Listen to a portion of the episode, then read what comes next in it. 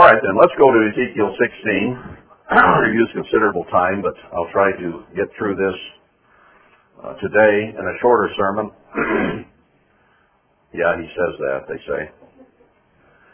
Um, but we have been over this material actually several times, if not many times, in part, in the last 11 years since we began to understand the prophecies the way they are intended to be understood in terms of the church first and secondarily the nation and the world.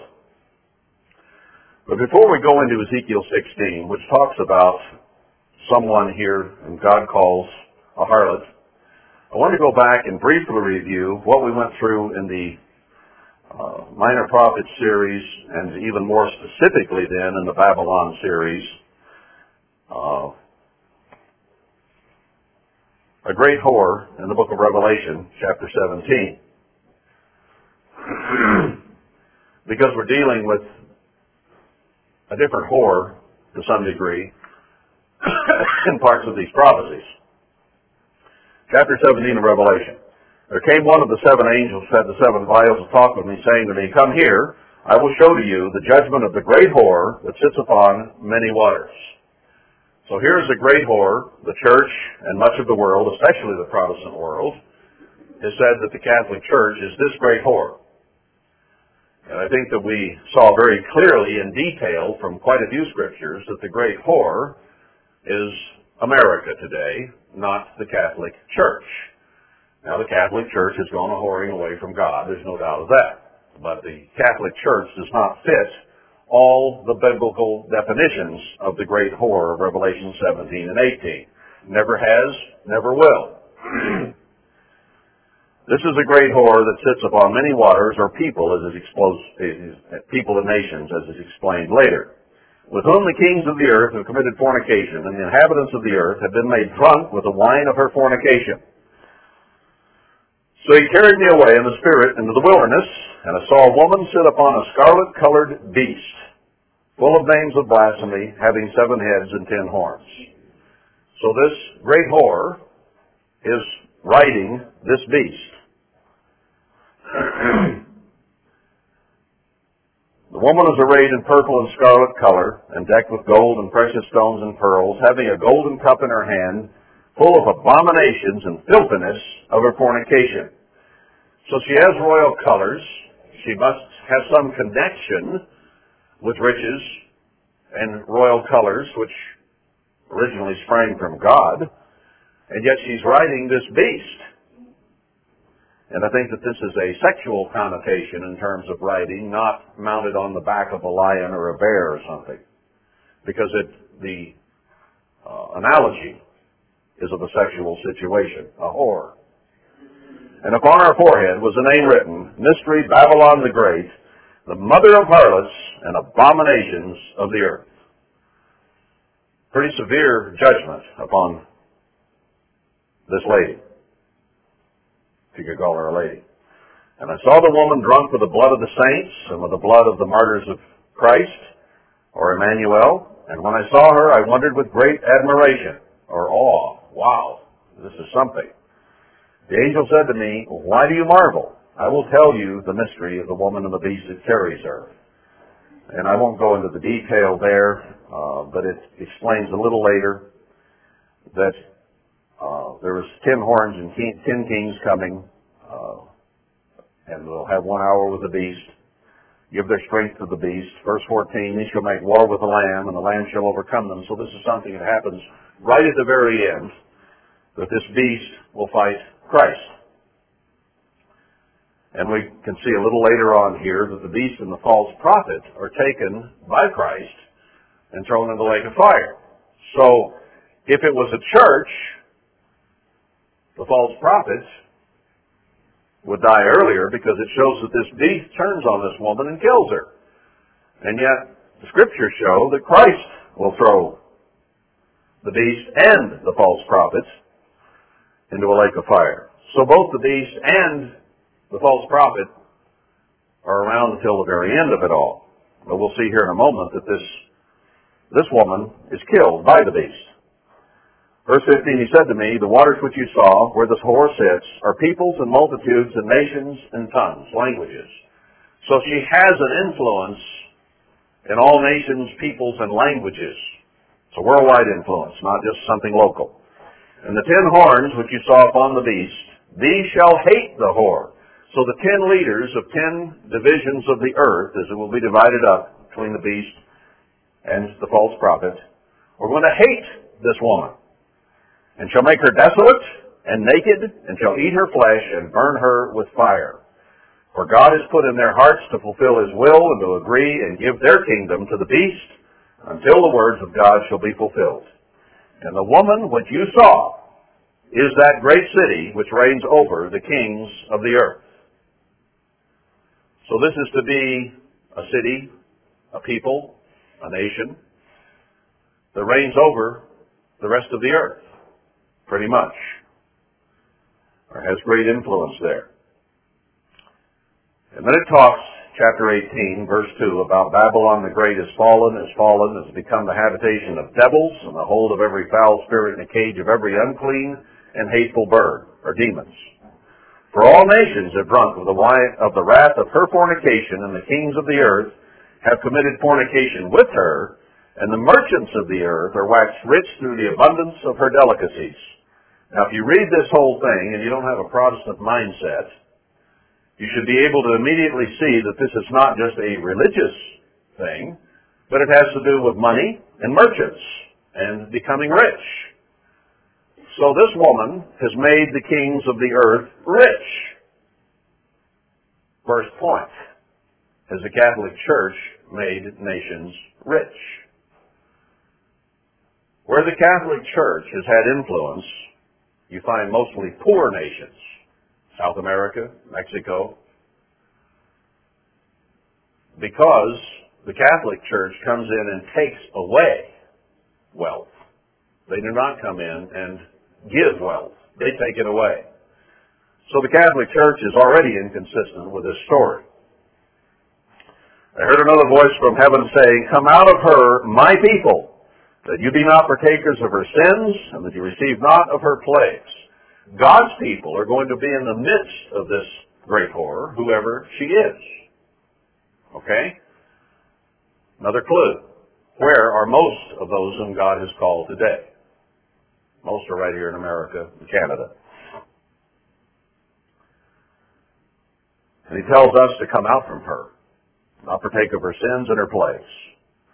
For her sins have reached to heaven, and God has remembered her iniquities. So it is a physical nation we're talking about here that has God's called out ones at the end time, because this is an end time prophecy very clearly.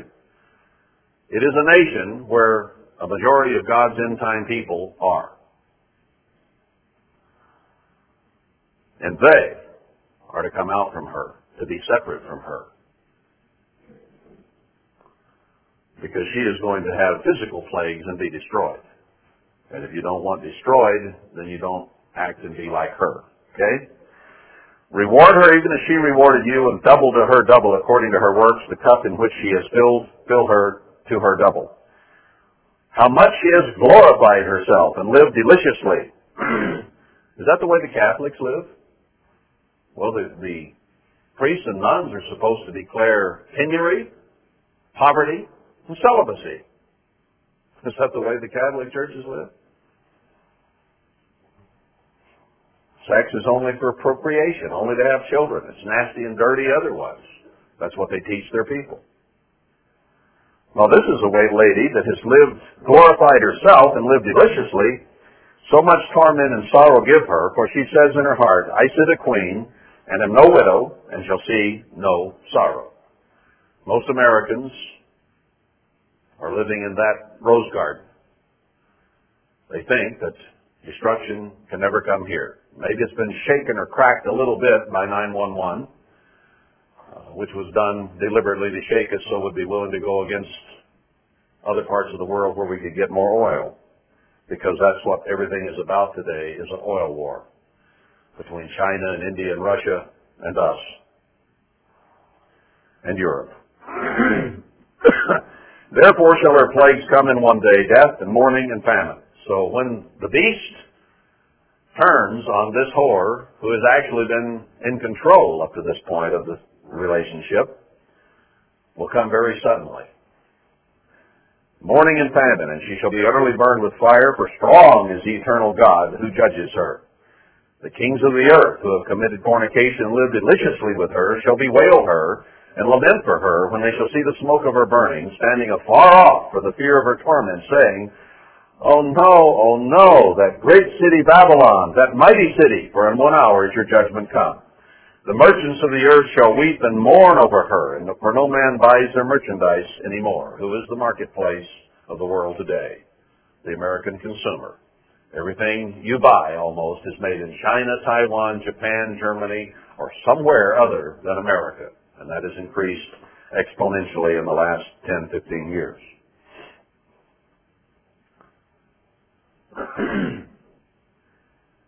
so when this great whore falls, whoever it's talking about, the merchants of the earth who sell their merchandise there will be upset. And then it talks about all kinds of fine things that are produced that this consumer nation buys. Verse 15, the merchants of these things which were made rich by her shall stand afar off for the fear of her torment, weeping and wailing, and saying, Alas, alas, that great city that has such great riches, for in one hour so great riches is come to nothing. And every shipmaster and all the company and ships and sailors, and as many as trade by sea, stood far off and cried and said, What city is like that or this great city? And she's made desolate.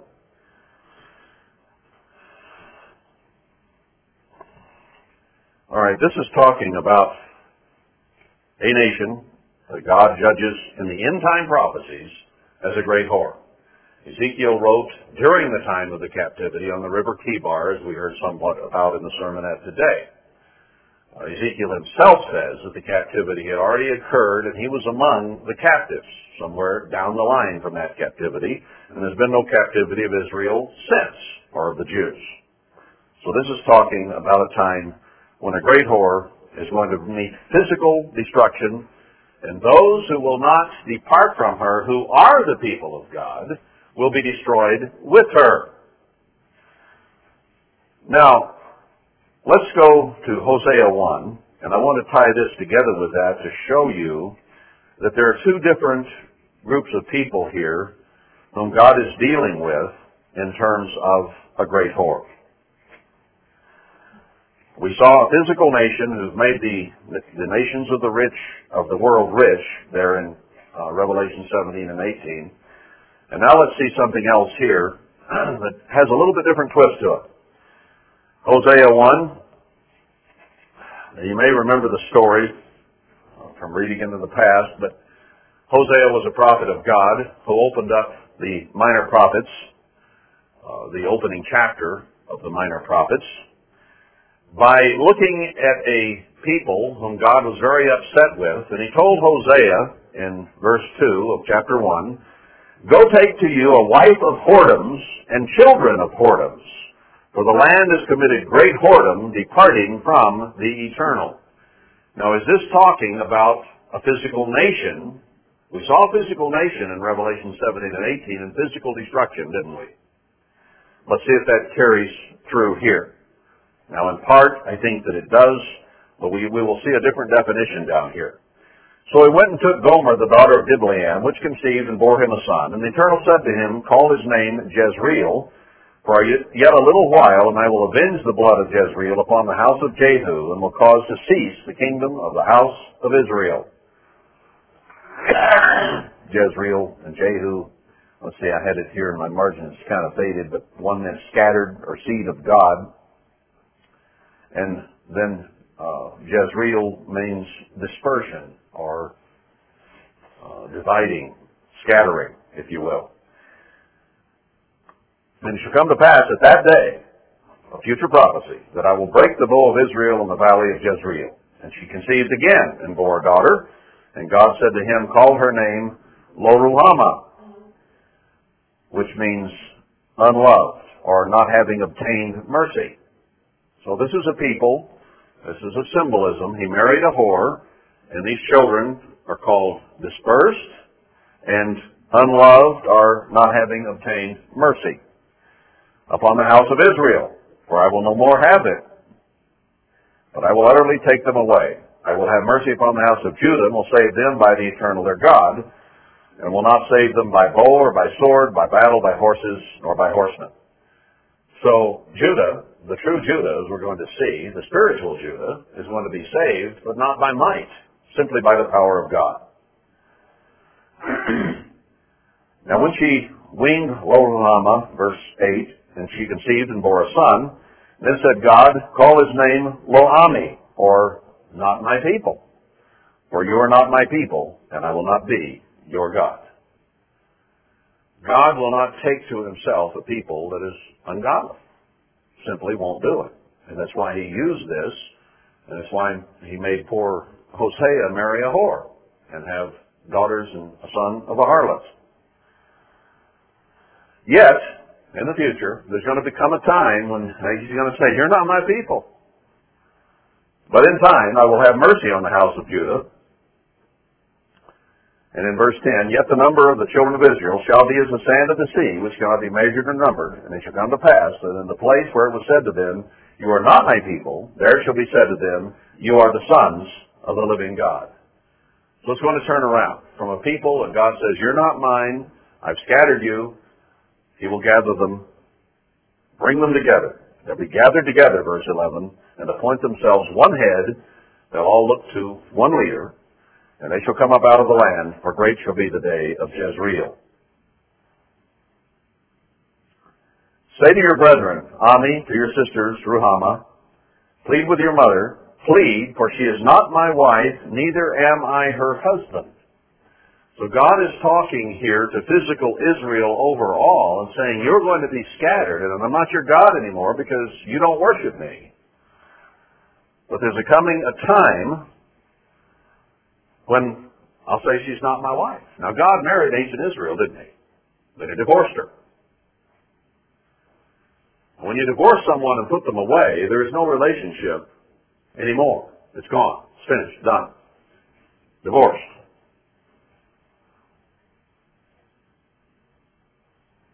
God is judging physical Israel based on the old marriage covenant. She broke that covenant by consorting with other peoples, with other nations, politically, and so on, instead of with God. Now, we have done the same thing in this nation today, just as ancient Israel did. Now, this physical nation is not married to God or to Christ anymore, is it? It was divorced. It was put away. But the terms of that covenant, which she broke, have not been met. That's why in Deuteronomy it says, in the blessings and cursings chapters, in the latter days you will understand it. It will happen. So God is judging physical Israel today based on Leviticus 26 and Deuteronomy 28, the blessings and cursings chapter, the terms of the Old Covenant, where he said, I will send famine and pestilence, and disease and sword and so on. And that is what is coming upon Israel. Is that what you see happening there in Revelation 17 and 18? God coming down on some people there and if you look at definitions, but you've got to go back to the chapter, I mean the series on Babylon where we went through it in detail, I think we can prove very clearly that America is the leader of that Babylon today, the one the merchants look to, and the hammer of the whole earth, as Jeremiah, I think, 51 puts it. No one else can hammer anyone and everyone if they so choose, like we can.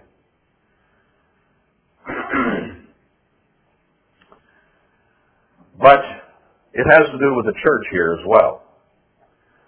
Plead with your mother, for she is not my wife, neither am I her husband. Let her therefore put away her whoredoms out of her sight and her adulteries from between her breasts, lest I strip her naked and set her as in the day that she was born, and make her as a wilderness, and set her like a dry land, and slay her with thirst. Now he's talking about Israel here. And when she was young, when she responded to God, now we're going to go back to Ezekiel in a moment and we'll see a very similar description. For I will not have mercy upon her children, verse 4, for they be the children of whoredoms. For their mother has played the harlot. She that conceived them has done shamefully. For she said, I will go after my lovers. They gave me my bread and my water and my wool and my flax, my oil and my drink. This sounds like Revelation 17 and 18, doesn't it? She bought all these fine things from other nations elsewhere who profited from it.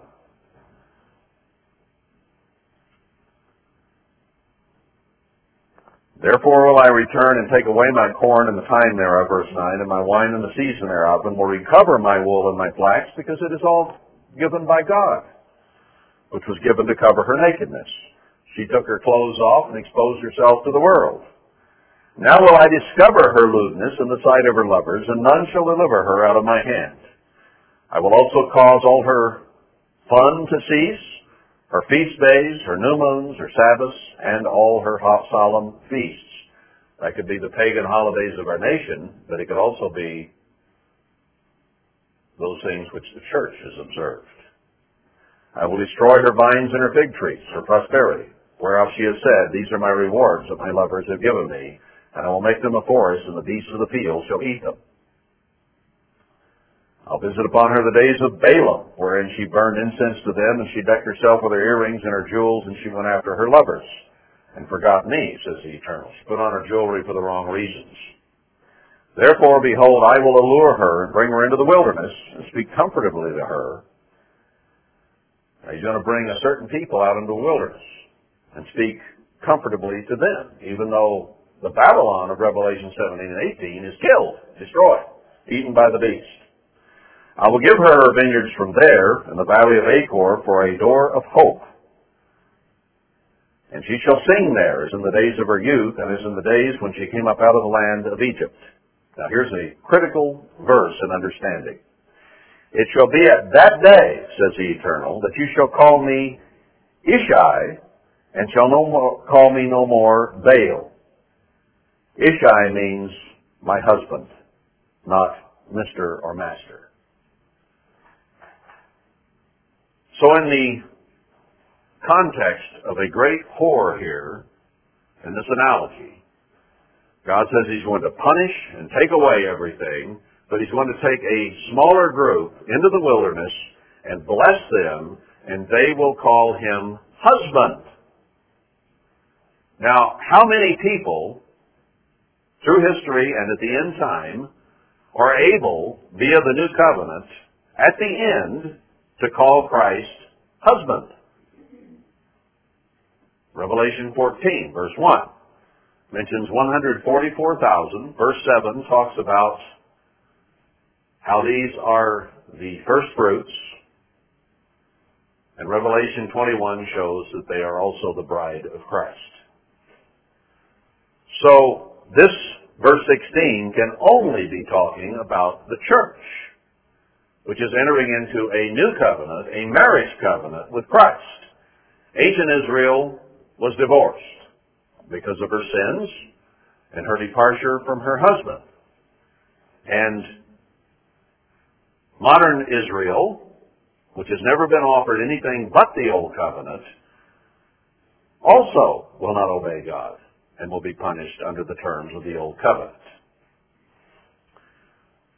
Now, this analogy does not appeal, uh, apply only to ancient Israel under the Old Covenant, but very obviously, as an end time prophecy, it has to be applying to the church.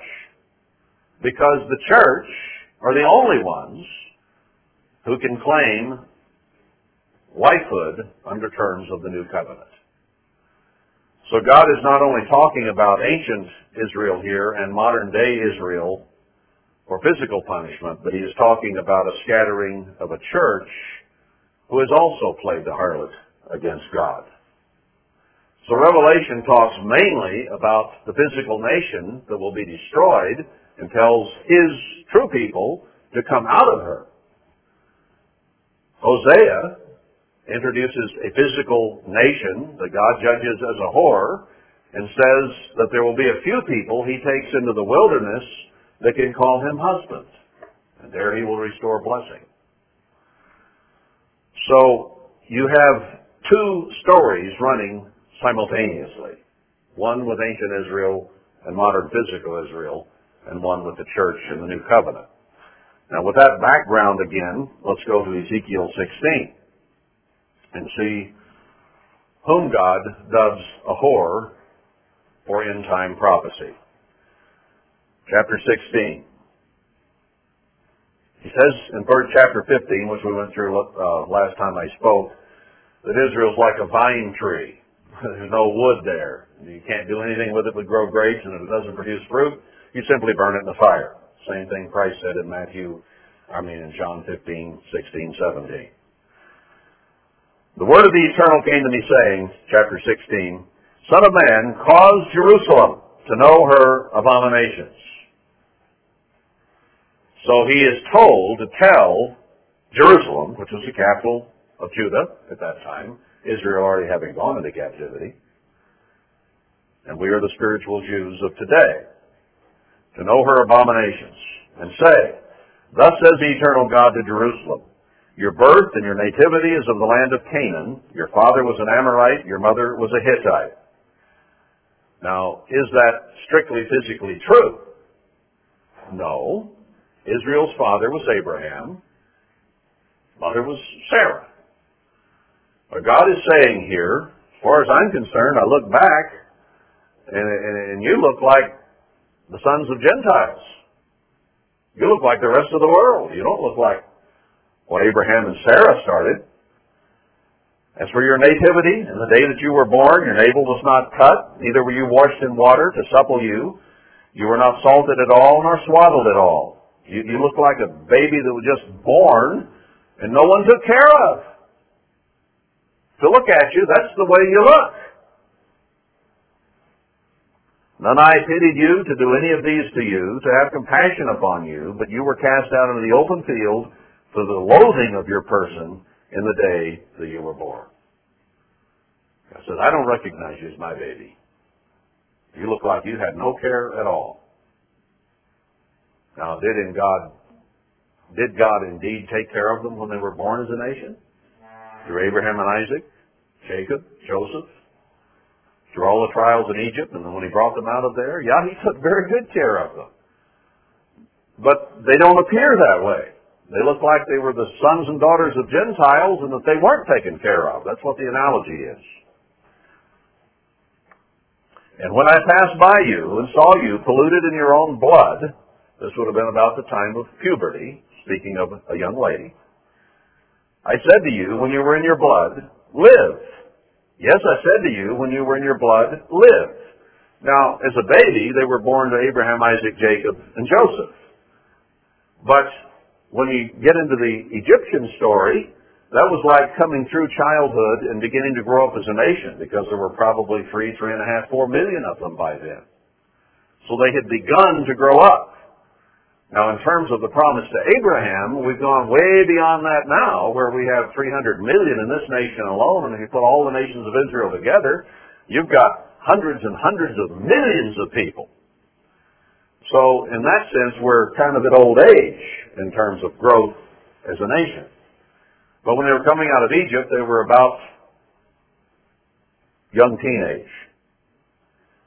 I passed by you, I saw you there, polluted in your blood, in that sense unclean because the menstrual cycle was when they put the women out of the camp during the terms of the Old Covenant, which came somewhat later.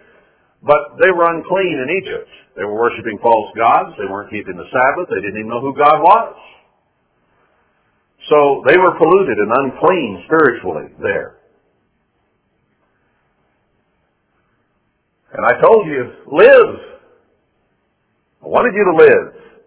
I've caused you to multiply as the bud of the field. You've increased and waxed great, and you're come to excellent ornaments. Your breasts are fashioned, your hair is grown, whereas you were naked and bare. So she had begun to grow up as a young woman and was beginning to look like a woman. Now when I passed by you and looked upon you, behold, the time was the time of love. She was growing into uh, young womanhood, ready to be married and begin a marriage relationship. And I spread my skirt over you and covered your nakedness. So here was this young lady that was exposed to the world and living like the world and didn't know God. So she had nothing And God says, hey, you're growing up. I'm, I'm going to cover you. I spread my skirt over you and covered your nakedness. Yes, I swore to you and entered into a covenant with you, said the eternal God, and you became mine. A marriage covenant. She was of marriageable age when she came out of Egypt, and that's when God made that original marriage covenant with Israel. I washed you with water. I think that's symbolic of coming through the Red Sea, which Paul says in Corinthians is a symbol of baptism. yes, I thoroughly washed away your blood from you. The uncleanness of Egypt I washed off in the Red Sea. You became mine. I anointed you with oil. I clothed you also with broidered work and shod you with badger skin. Uh, Mother Gaia people would really scream here about leather shoes, but it's too bad. And I girded you about with fine linen, and I covered you with silk. I decked you also with ornaments, and I put bracelets upon your hands and a chain on your neck, and I put a jewel on your forehead, or in, in the nose, it says in the Hebrew, and earrings in your ears, and a beautiful crown upon your head. And you were decked with gold and silver, and your raiment was of fine linen and silk embroidered work. You did eat fine flour and honey and oil, and you were exceeding beautiful, and did prosper into a kingdom. So under his tutelage, bringing them out of Egypt, he turned them into a respectable woman. And they looked to him for food, for maintenance, for blessing. And they had some tremendous blessings even when he was giving them trial and tribulation there in the desert. Normally your shoes don't last 40 years. Normally you don't have food raining down from heaven. Normally you don't have water coming out of rocks. So even in trial and tribulation, there were blessings from God that were incredible in the way that he treated her. Already, you know, from almost day one, the marriage was on the rocks. From the time he brought them across the Red Sea, and they looked around and says, I'm on my honeymoon, where's the food? Where's the water? And goes, I'm, I'm your husband, I'll take care of you. But they complained Immediately.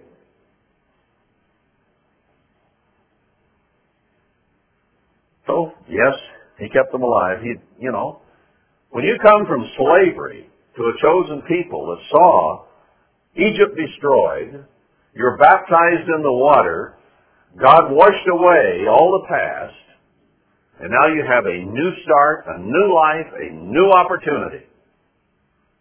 And the first thing you do is gripe. Let's look at this from God's perspective. How would you feel as a new husband if you'd just gotten married and said, I do, and I love you and I'll obey you and we'll till death do us part and we'll have a wonderful marriage. And Anita says, I don't like the car that we're going in. And why did you choose this motel? Or this island or this city or, you know, whatever. This restaurant. well, it looks like we're going to have a wonderful life together here. You start griping the minute we get out of the church.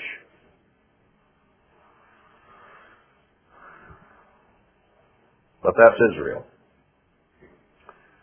And your renown, verse 14, went forth among the heathen for your beauty, for it was perfect through my comeliness, which I had put upon you, says the eternal God. Christ was the perfect husband, and he had blessed her. And the other nations feared Israel from the very beginning. Because it didn't take very long for word to get around to everybody that God had destroyed the Egyptian army in the Red Sea and that he had protected these people and he had a special care for them. So they feared Israel from the very beginning. But what did she do? You did trust in your own beauty and played the harlot because of your renown and poured out your fornications on every one that passed by. His it was. She was open to anybody. Now we can see how ancient Israel did that with her alliances and political machinations and her uh, military uh, treaties she made with other nations, and also in form in the form of false worship, other gods, uh, worshiping wrong things, pagan, satanic morality, and so on. There was a lot wrong with ancient Israel. We look at our nation today and there's an awful lot wrong with it along the same lines. But we can't forget Hosea 1 about an end time people who are called by God in their new covenant to call him husband, who also played the whore against God here at the end. Now he uses the exact same analogy in Revelation 3 of the Laodicean church. It says, you thought you had all the wonderful clothing on, you thought that you were fine, you had no problems, and yet, spiritually speaking, you're naked and bare and polluted. Isn't that the same description we're reading here? You had a good beginning. I led you out of the world, and yet you didn't come out. You began to rebel. And you wanted to be a part of this society, this culture, this nation, this world. You took on the form of God. You gave me lip service, as did ancient Israel. But your heart was far from me. And you retained and had concourse with the world and the society around you. And that's why he scattered the church.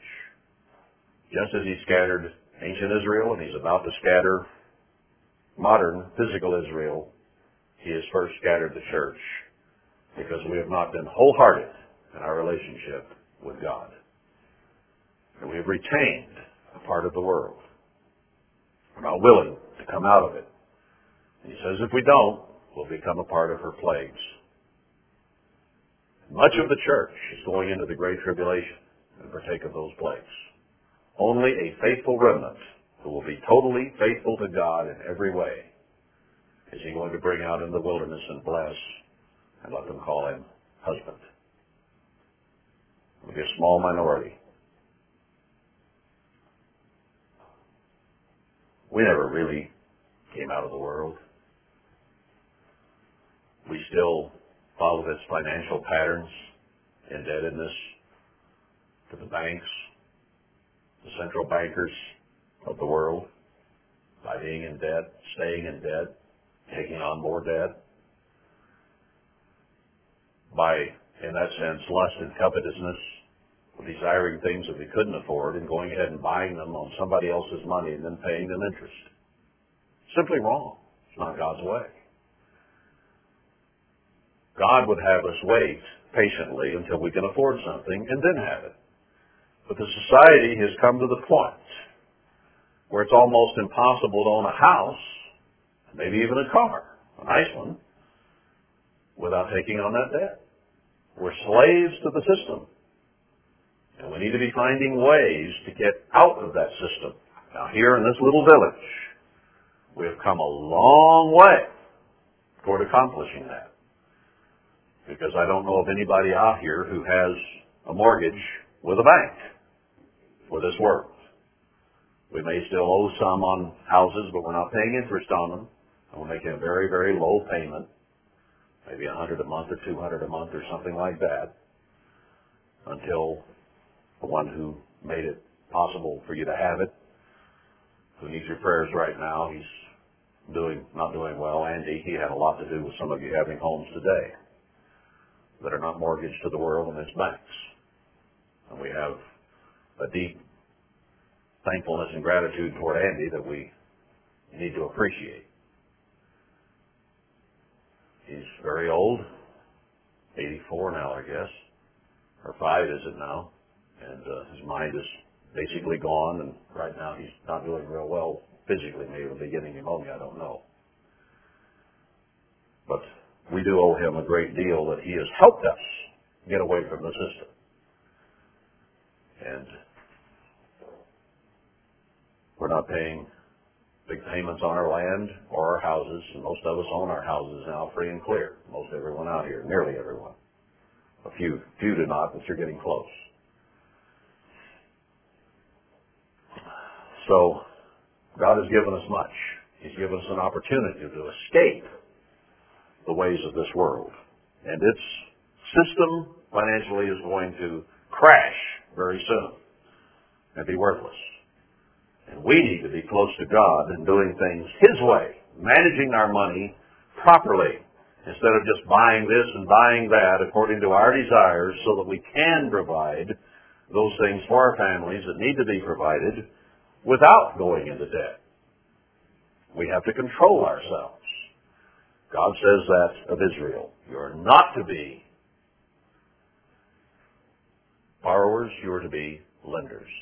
We should be ultimately in a position where we can give instead of borrow to fulfill our desires and our lusts and our wants. We should be getting out of debt. But we're entangled in this system.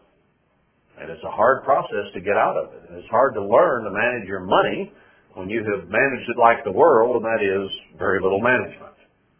To control yourself so that you don't waste it and spend it on things that are inconsequential so that you can have those things that maybe are okay that are needed in order to shelter and transport your family and so on. We need to be moving in that direction. I'm not trying to get on anybody in particular. I'm just saying there are a lot of directions we were in in the world that we need to be working our way out of. Financial is one area. Entertainment is another big area where we've imbibed the rhythms and the sounds and the sins of the world. The church never came out of that, did it? No, it didn't. We went to Sabbath, we went to the feast, but we maintained the culture of the world. We dressed like the world. I saw recently on the news that they had a fashion show in New York, and now they're going to come out with little short skirts about like that, worn with black tights or tights of some kind. Well, you know, they, they change things. Maybe that won't catch on. Maybe it will. I don't know. But we're slaves to what they want us to wear, what they want us to hear, and what they want us to see. Slaves to their financial system, slaves to their food system, and the junk and the chemicals that are destroying our health. And we have trouble coming out of that, don't we? The church never really got out of it, and one of the ministers says, well, it doesn't matter if you have a little white flour and a little white sugar and so on. Uh, that's not spiritual. So the church, which was headed in the right direction toward eating things that were natural the way God made them, did a U-turn and headed right back into the way the world did it, and went almost wholeheartedly back into that. And now we have the job of seeing a church that has been scattered because of our relationship with the world instead of our relationship with God, and He is destroying the church. We must turn it around and be different. This nation is about to be punished, and they won't turn it around and be different. God said, don't even pray for this nation because it is going to happen. They will not repent. We would save it if we could, but it can't be.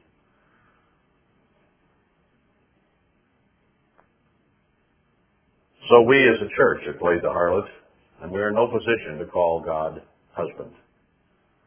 Unless and until we begin to look a lot more like God than we do like this world. That's what he's boiled it down to here.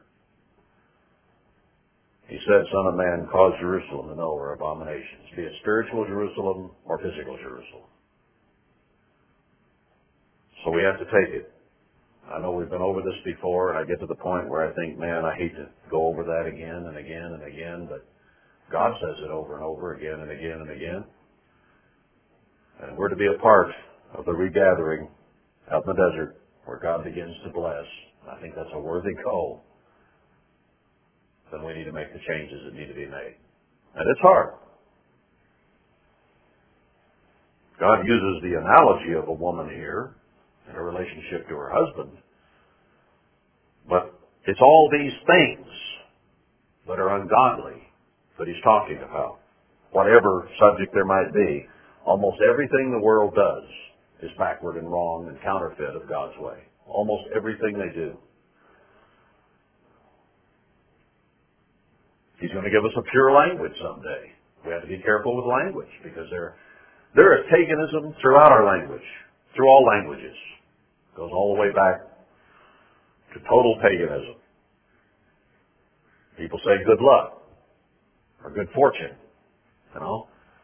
What do you use? Well, God be with you, I guess.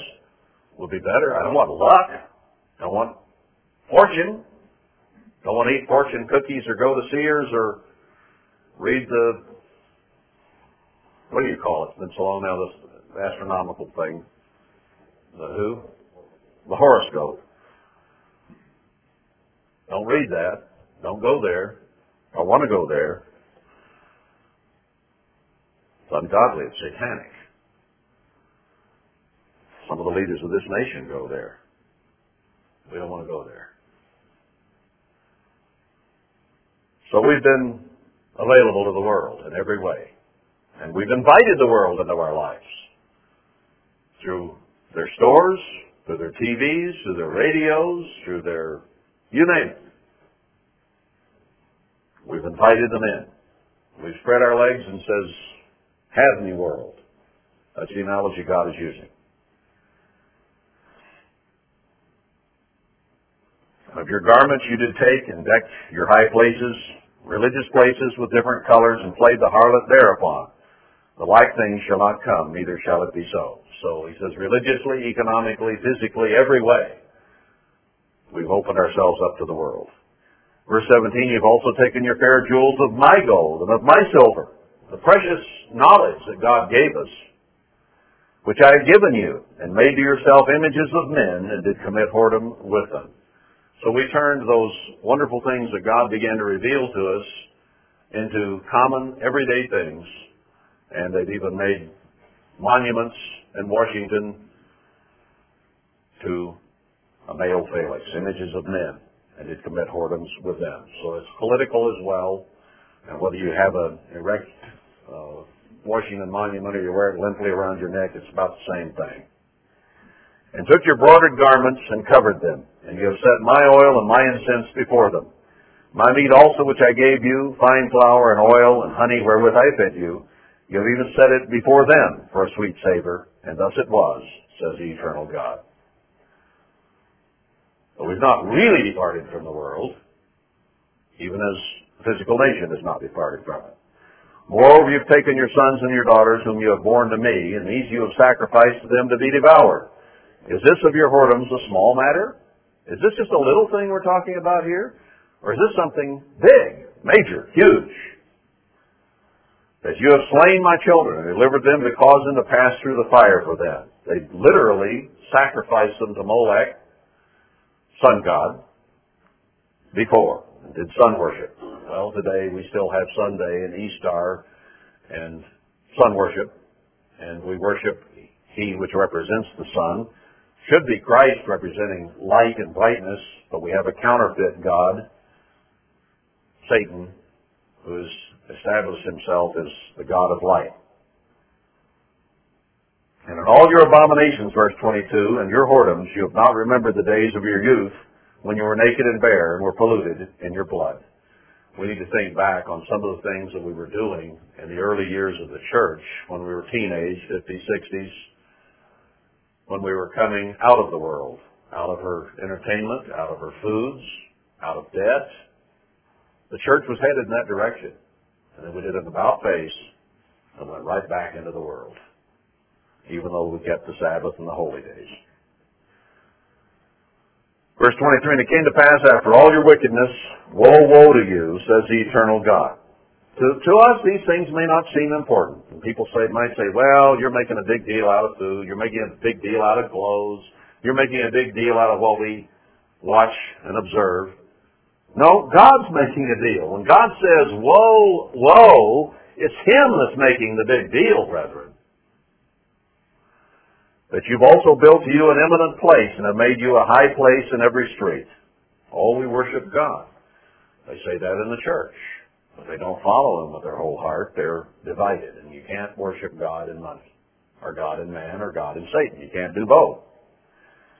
Christ said that very clearly. You built you a high place at every head of the way, and you've made your beauty to be abhorred, and have opened your feet to everyone that passed by, and, and multiplied your whoredoms. Nations done it with all the nations of the world. The church has done it with the culture of the world.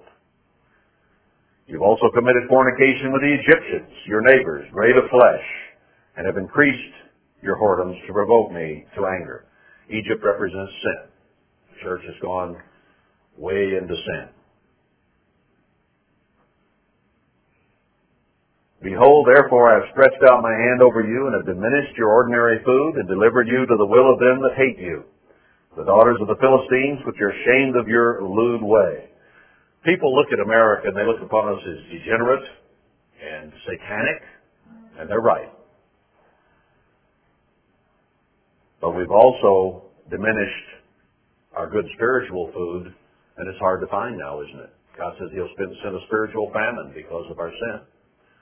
And it's getting very, very difficult to find truth. And people say, well, I go to this church or I go to that splinter or whatever, this group or that, but I'm not fed. I don't get much strength. I don't get any power. I don't get any nourishment from it.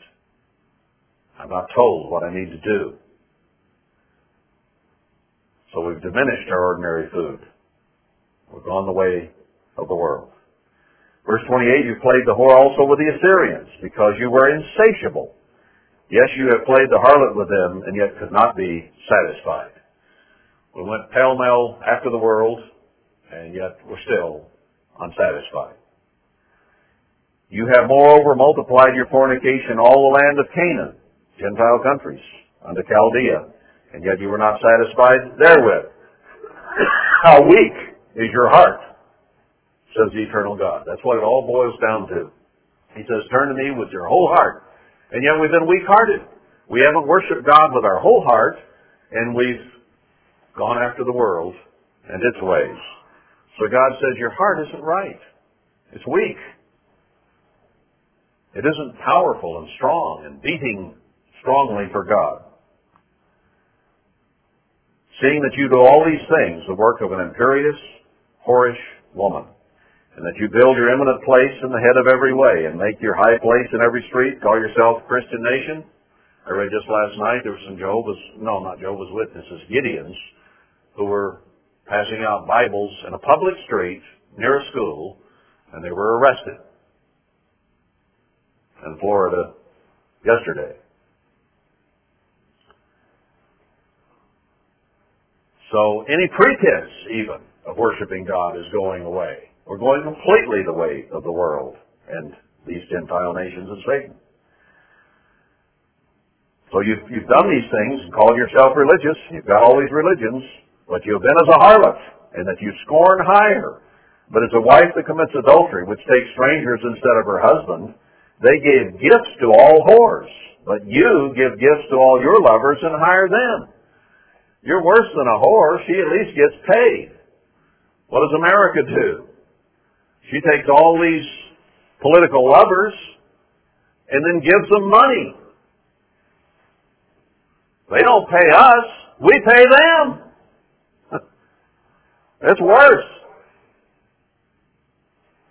You hire them that they may come to you on every side for your whoredom. I said I'd hurry, didn't I? Well, let's, let's quickly finish this. The contrary is in you from other women in your whoredoms, whereas none follows you to commit whoredoms. And that you give a reward, and no reward is given to you, therefore are you contrary. Wherefore, O harlots, hear the word of the eternal. God brands Israel, both ancient and modern, as a harlot in no uncertain terms. Now, should that and does that tie in with Revelation 17 and 18, where God calls someone a great whore at the end, who has made the nations rich, consumed their products, and the merchants will all be upset, who is also described in Jeremiah as the hammer of the world, among other things. So he says to this nation, and based on Hosea 1, where it talks about an end time people as my husband, he's talking to the church as well. So he says, listen up, physical Israel and spiritual Israel. Thus says the eternal God, because your filthiness was poured out and your nakedness discovered through your whoredoms with your lovers and with all the idols of your abominations, and by the blood of your children, which you did give them, we've let our, this society, this culture, take over our children. We are responsible. We are culpable We're not to allow that to happen. We're to stop it if we have allowed it to happen. We cannot give our children to this world.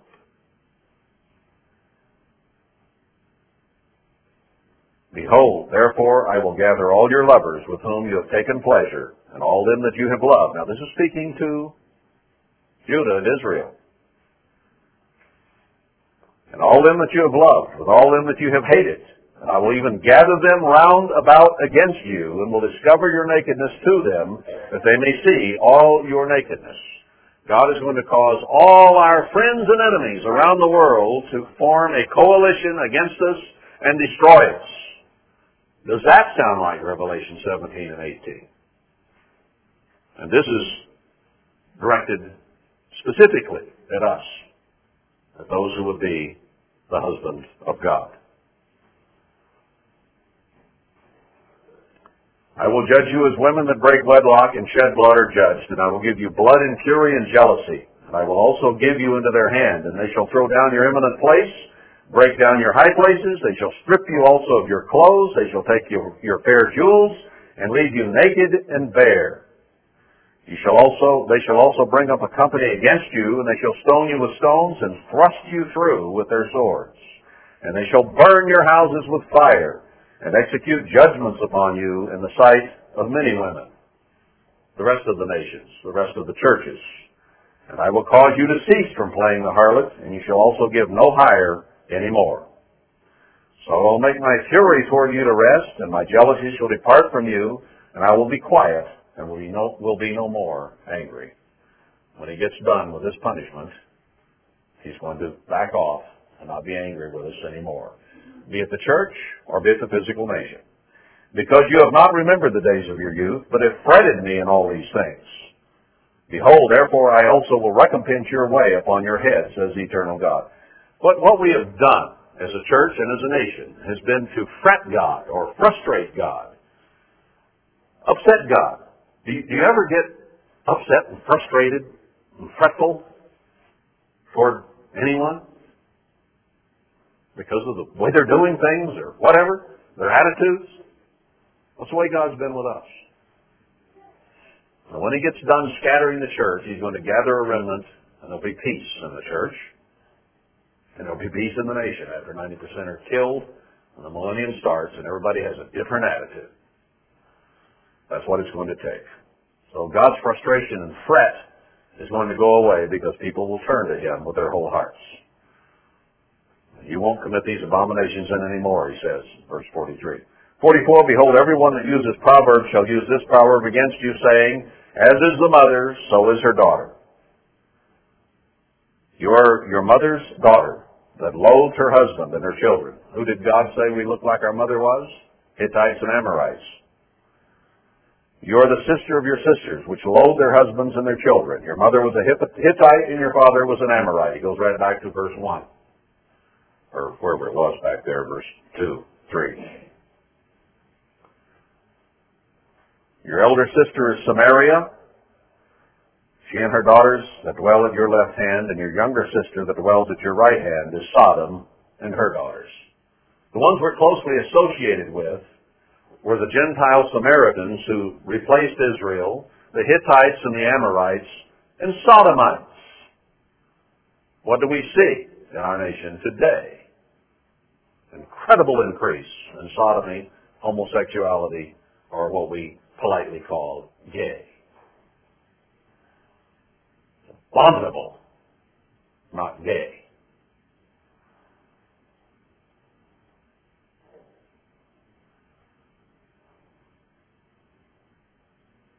Verse 47, Yet you have not walked after their ways, nor done after their abominations, but as if that were a very little thing, you were corrupted more than they in all your ways.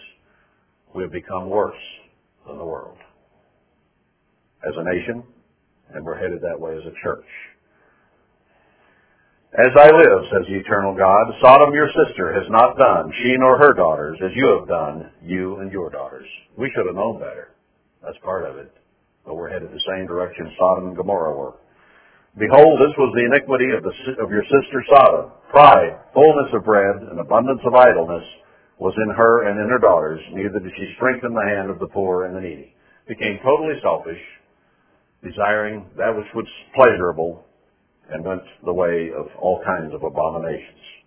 They were haughty, arrogant. No one was going to tell them what to do. And committed abomination before me. Therefore I took them away as I saw good. Sodom and Gomorrah, God saw good to destroy. This nation, he sees good to destroy.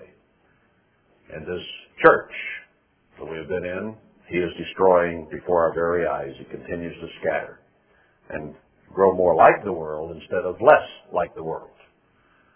He is calling on a remnant of people to go the other direction, become more like him and less like the world. And you and I are being given that opportunity by reading these scriptures and understanding that. We're being given, being given opportunity that most of the church currently is not getting. If nobody's going to tell them, they're not going to discern it, and they're going to continue to drift, just like the rest of the world and in the direction of the world. And that's where most of the churches are going today. We need to be thankful that God has revealed the understanding of these things to us so that we might overcome it, come out of it, and not go into the tribulation. So that we can call him husband in the wilderness. Verse 51, neither has Samaria committed half your sins, but you have multiplied your abominations more than they, and have justified your sisters in all your abominations which you have done. We're still part of the church. Everything's okay. So we justify ourselves. You also, which have judged your sisters, bear your own shame for your sins, that you have committed more abominations than they. So it doesn't do any good for one group to call another group bad. We're all the same. They are more righteous than you even. Yes, be you confounded also and bear your shame in that you have justified your sisters. When I shall bring again their captivity by the captivity of Sodom and her daughters, and the captivity of Samaria and, Samaria and her daughters, then will I bring again the captivity of your captives in the midst of them. So God is going to begin to draw us back, that you may bear your own shame and may be confounded in all that you have done, and that you are a comfort to them. We're going to have to bear our shame if we don't repent. And we can all, the church can all say to each other, well, we were doing this and you were doing this and aren't we justified? We're still the church. No, God doesn't look at it that way. He says, you look too much like the world to me, and therefore I'm going to scatter you. Verse 55, when your sister Sodom, he calls us Sodom and her daughters shall return to their former estate, and Samaria and her daughters shall return to their former estate, then you and your daughters shall return to your former estate. Get back to what God intended originally, in the beginning. For your sister Sodom was not mentioned by your mouth in the day of your pride, before your wickedness was discovered, as at the time of the reproach of the daughters of Syria, and all that are round about her, the daughters of the Philistines, which despise you round about. There was a time when people looked upon America as a wonderful place. There was a time when people looked upon the church with respect and honor to some degree. That's gone for the nation, and it's gone for the church. We weren't compared to Sodom at one time, but now we are. The world hates us, disrespects us. Verse 58, you have borne your lewdness and your abomination, says the Eternal. What you've done is coming back on you. For thus says the eternal God, I will even deal with you as though you have done, as you have done, which has despised the oath and breaking the covenant.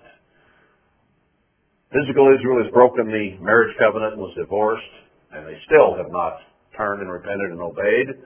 And the church broke the new covenant by not turning to God with their whole heart and not departing from the world, but still consorting with it. Nevertheless, I will remember my covenant with you in the days of your youth, and I will establish to you an everlasting covenant. I'll remember you when you were young, before you went back into the world and broke the covenant that I made with you.